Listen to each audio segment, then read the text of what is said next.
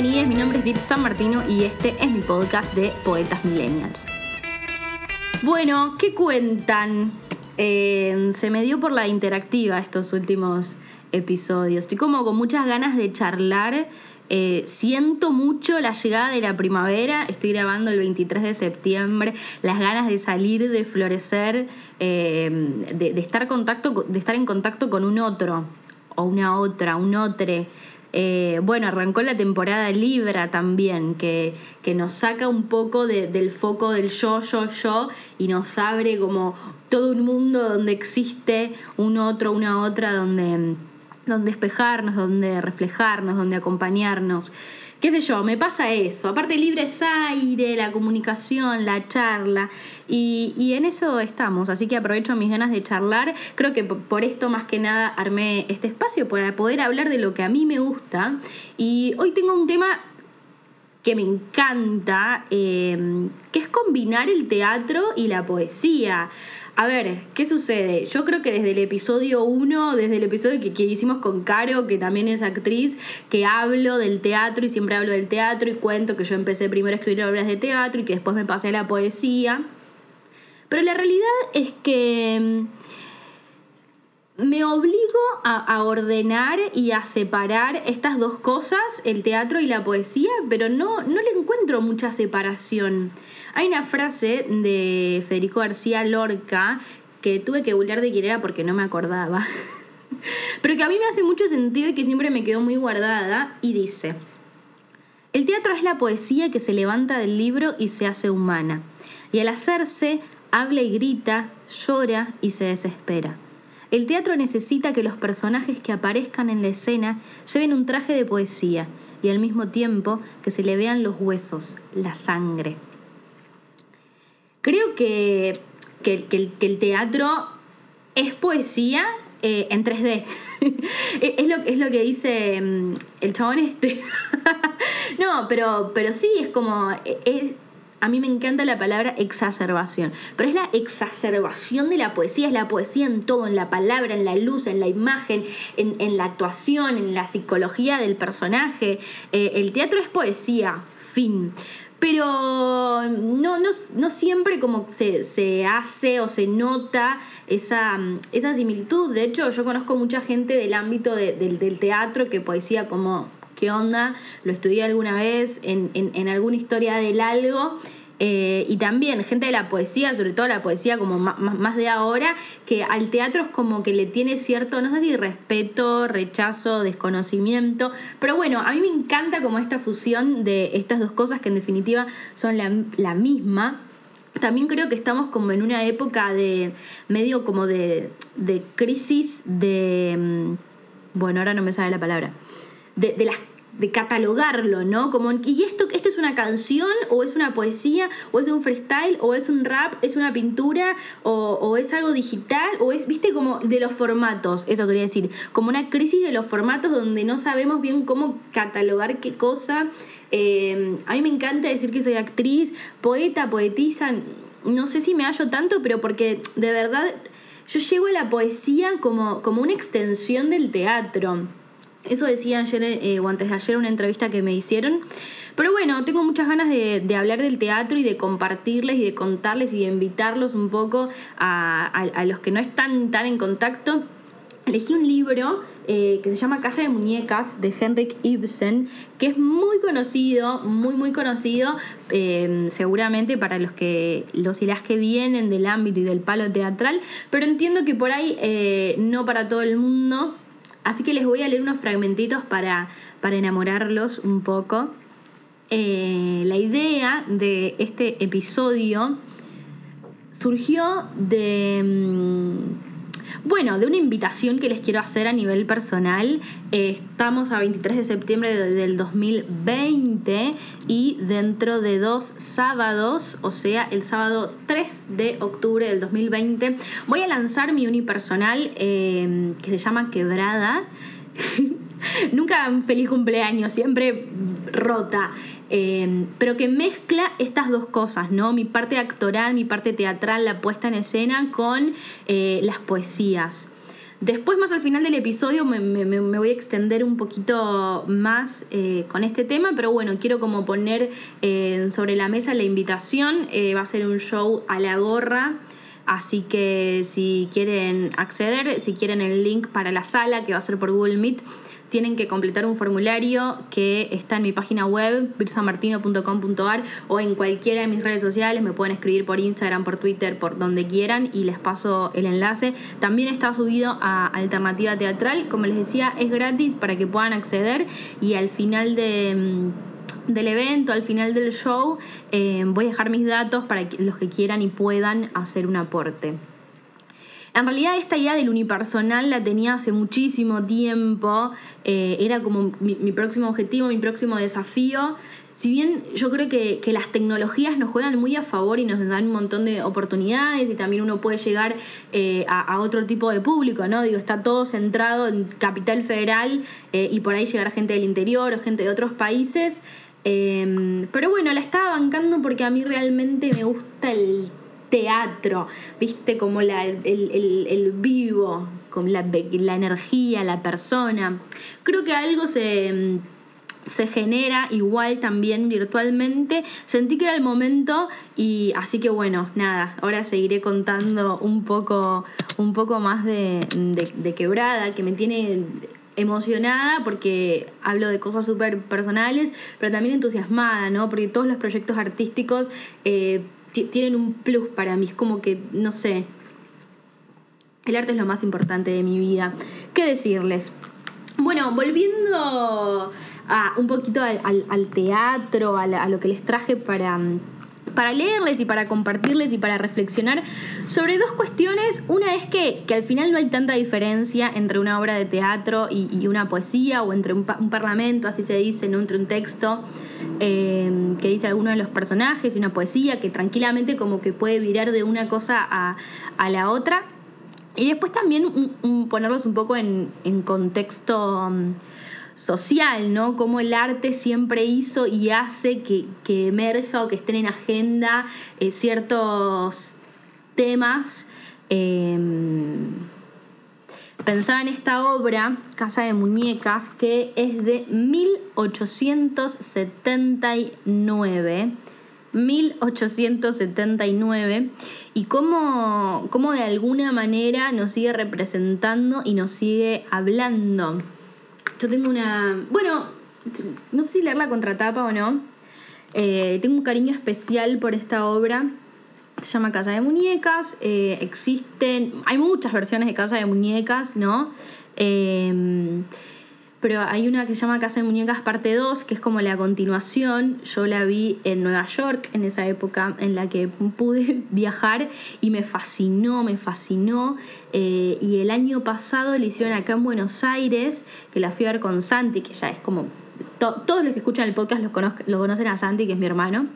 Eh, y, y me fascina, digo, hay algo de esta historia que, me vuelve loca. Eh, Casa de Muñecas lo encuentran en, todos lados, sé que hay una película también, en cualquier librería, es lo más accesible del mundo. Bueno, vamos a ver por qué elegí estas partes y por qué digo que nos hablan y por qué hago foco en 1879 estando en el 2020. Es tan precario ser abogado, sobre todo cuando uno solo quiere encargarse de causas buenas y bellas y naturalmente, este es el caso de mi marido, cosa que yo apruebo completamente. Imagínate si somos felices. Tiene que ocupar el puesto desde año nuevo y entonces tendrá un gran sueldo y mucha plata. Entonces viviremos de forma radicalmente distinta, absolutamente como queramos. Qué contenta que estoy. Es verdad que es delicioso tener mucho dinero y no pasar apuros. ¿Verdad que sí?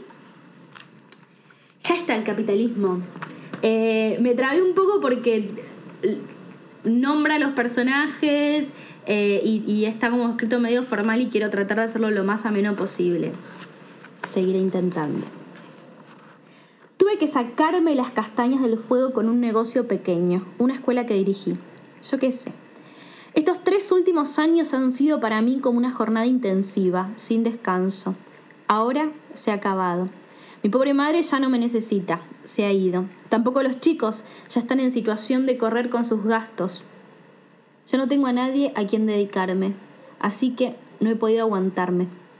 Debe de ser más fácil concentrarse en una ocupación, distraer la cabeza. Ojalá tuviera la buena suerte de encontrar un puesto, un trabajo de oficina. Yo no tengo un papá que me pague el viaje. Lo peor de una situación como la mía es que uno se vuelve un amargado. No se tiene a nadie para quien trabajar y sin embargo hay que valerse de todos para subsistir. ¿Acaso no hay que vivir? Entonces uno se vuelve egoísta. Les cuento para los que escuchan por, por, Spotify o para los que solamente están escuchando audios que a medida que voy leyendo voy haciendo caras. Me pueden ver en IGTV en arroba Martino o en Twitch Martino. Eh, pero hago caras porque algunas cosas me, me representan, son cosas que podría haber dicho yo ayer. Ojalá tuviera la buena suerte de encontrar un buen puesto, no tengo un papá que me pague el viaje. Seguimos hablando de lo mismo, ¿eh? Espero no aburrirles, a mí me encanta eh, esto.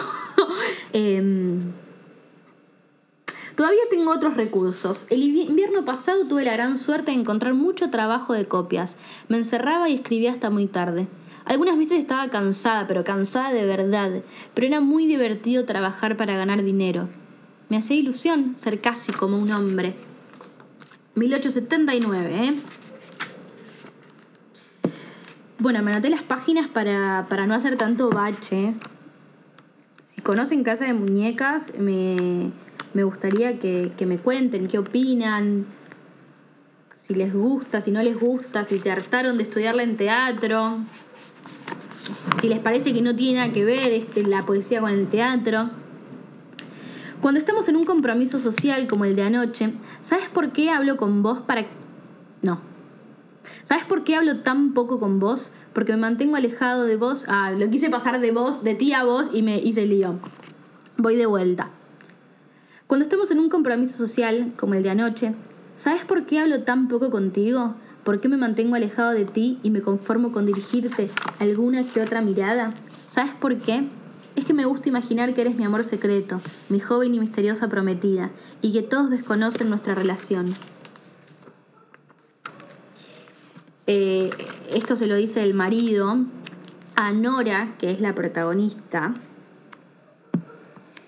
Y esto ya es más para el final, así que lamento el spoiler, pero es un clásico.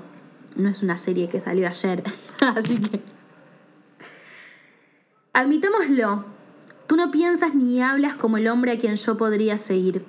En cuanto te tranquilizaste, no sobre el peligro que me amenazaba, sino sobre el que tú mismo corrías, lo olvidaste todo volví a ser tu pajarito cantor, tu muñeca, a la que estabas totalmente dispuesta a llevar en brazos como antes, pero con más cuidado porque había demostrado ser tan frágil.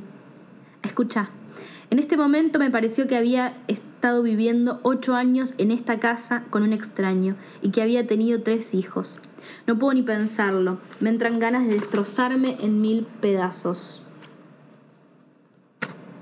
Cuando una mujer abandona el domicilio conyugal, como yo hoy, las leyes, según he oído, liberan al marido de toda obligación hacia ella.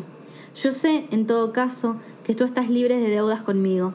No tienes por qué sentirte atado, no más que lo que yo misma continúe estando. Completa libertad para ambas partes.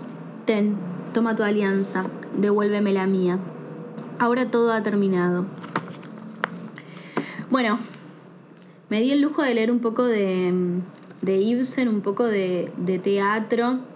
Esta obra, eh, una, varias de estas escenas eran como, no sé si de las predilectas, pero de las que más nos hacía hacer eh, Augusto Fernández, que fue mi, gran maestro de, teatro. Y siempre hablaba de casa de muñecas y yo no, no entendía bien como, como esa fascinación y creo que hay algo de, de que es tan actual, si bien obviamente no estamos en el mismo momento, eh, no es una rebelión tremenda eh, abandonar a tu marido, a tu novio, irte de la casa, pero hay algo de ese tema que todavía no, no está muy resuelto. A mí me impresiona como en un lugar dice, eh, me gusta trabajar y casi como que me siento como un hombre. Eh, y bueno, todavía estamos en, luchas y en discusiones y el hombre gana más. Eh, y, bueno, a veces siento que, esto lo, compartí bastante en redes sociales estos últimos días, sobre todo después de ver em, el documental, ¿cómo se llama este? El dilema de las redes sociales. Em, que yo vivimos como, como en pequeños micromundos, ¿no? Entonces yo siento que, ya está dado por hecho el tema de, no sé, de, los feminismos, bueno, ni hablar del vegetarianismo, eso ya es otra discusión, ¿no? Eh, y la igualdad del hombre y la mujer y, ciertas luchas, y de repente como que aparezco en otros contextos en los que no, no está para nada resuelto. Así que bueno, nada, les comparto estos textos, les hablo un poco de, teatro y poesía, que es lo que a mí más me gusta, y em, les voy a contar un poquito más acerca de Quebrada. Quebrada es lo que yo llamé mi unipersonal poético. Obviamente lo voy a hacer con, los recursos que tengo y que puedo. Va a ser a distancia, virtual, a través de Google Meet, que, que funciona como, como si fuera un Zoom donde hay varias personas conectadas. Eh, hay un límite, una capacidad de, sala que te permite la plataforma, así que no sé ya para esta altura si, si quedarán lugares, pero, pero bueno, métanle pata con eso. Em, ¿Qué más les puedo contar? En realidad, el hilo conductor de lo que es quebrada son los poemas que yo escribí en este último tiempo que tienen un tono súper diferente a lo que fue Amor Millennial, lo que hablé en el episodio anterior, y también muy diferente a lo que fue Receso, mi poemario online que salió el año pasado. Estuve elaborando otras cosas un poco más personales, más de historia de vida eh, y bien en el barro que, nada, que siento que es el momento de, sacarlo a la luz, también para liberarlo, para compartirlo y para empezar cosas nuevas. Em, así que bueno, quebrada. No sé cómo hablar del espectáculo sin spoilearlo. La idea es que sea chiquito, que tenga una duración de 40 minutos. Em, Vamos a ver cómo se portan las, las conexiones y las cuestiones tecnológicas. Espero que todo vaya súper bien. Estoy muy entusiasmada porque es algo nuevo para mí. Eh, no es una lectura de poesía porque tiene un concepto eh, y, bueno, hay, hay, algunas cosas en el medio que, que hacen que, que para mí sea como un gran show. Me gustaría que sea en, en, escenario y con luces y, con otra puesta. Pero, pero bueno, vamos con lo que tenemos, que, estoy, estoy, muy, estoy muy confiada, me, me, gusta mucho, estoy muy entusiasmada. Eh, y no puedo evitar la separación ¿no? entre la poesía y, el teatro y la actuación y y la interpretación y la emoción. Hay algo ahí que que no sé, yo lo vivo como tan, tan junto que me parece muy hermoso poder eh, combinarlo. No sé em, con qué cerrar. Bueno, más que con la, con la invitación. Quizás iba a leerle alguno de los poemas, pero mejor vengan y, y, véanlo en vivo. Repito, es el sábado 3 de octubre a las 22 horas. Eh, es por Google Meet, me tienen que pedir el enlace para acceder a la sala. Entran gratis, digamos, no, no tienen que pagar para entrar, pero la idea es que los que puedan y los que realmente les guste y consideran puedan hacer eh, un aporte para valorar eh, bueno, el, gran laburazo que, que corresponde a, a la obra de teatro. Es, es difícil medir el trabajo del artista en general, porque mm, ¿qué son las tres horas o toda la noche que me pasé desvelada escribiendo? ¿O son años de ir creando cosas? ¿O son los años de estudio? Bueno, como pasa con todo, ¿no? Pero tengo una crítica también con respecto a, a, la valoración del arte, ¿no? Como que quizás ponemos guita en un delivery o en un escabio en salir a bailar, bueno, ahora no se puede, eh, o en ropa, no sé, pero digo, es como, como que el laburo del artista siempre queda medio, medio para lo último, ¿no? Y bueno, defiendo mi yo artista. Espero que les haya gustado este episodio. Espero no haber estado rara, lo conté antes por Twitch, pero ahora lo, lo blanqueo en el podcast. Terminé una sesión de terapia hace un, ratito antes de empezar el podcast, entonces me quedé como recalculando. Eh, igual todo tiene que ver con todo, ¿no? Lo que hablo con mi psicólogo es lo mismo que voy a hablar en el unipersonal. Eh, no quiero spoilear nada más. Bueno, les mando un beso grande. Gracias por la compañía. Me pueden seguir en Instagram, en Twitter como arroba. Está activo mi curso online de escritura creativa. Ya saben, son ocho clases pregrabadas. Eh, lo compran desde mi página web, virsamartino.com.ar y, y, acceden, lo van haciendo a sus tiempos. Tenemos un grupo de Facebook para, para resolver dudas o podemos estar en contacto por mail. La idea es que los que tengan ganas de escribir, que se animen a escribir, que empiecen a escribir, que es súper sanador, catártico y se los recomiendo enteramente. Les mando un beso grande y nos seguimos viendo o hablando la semana que viene.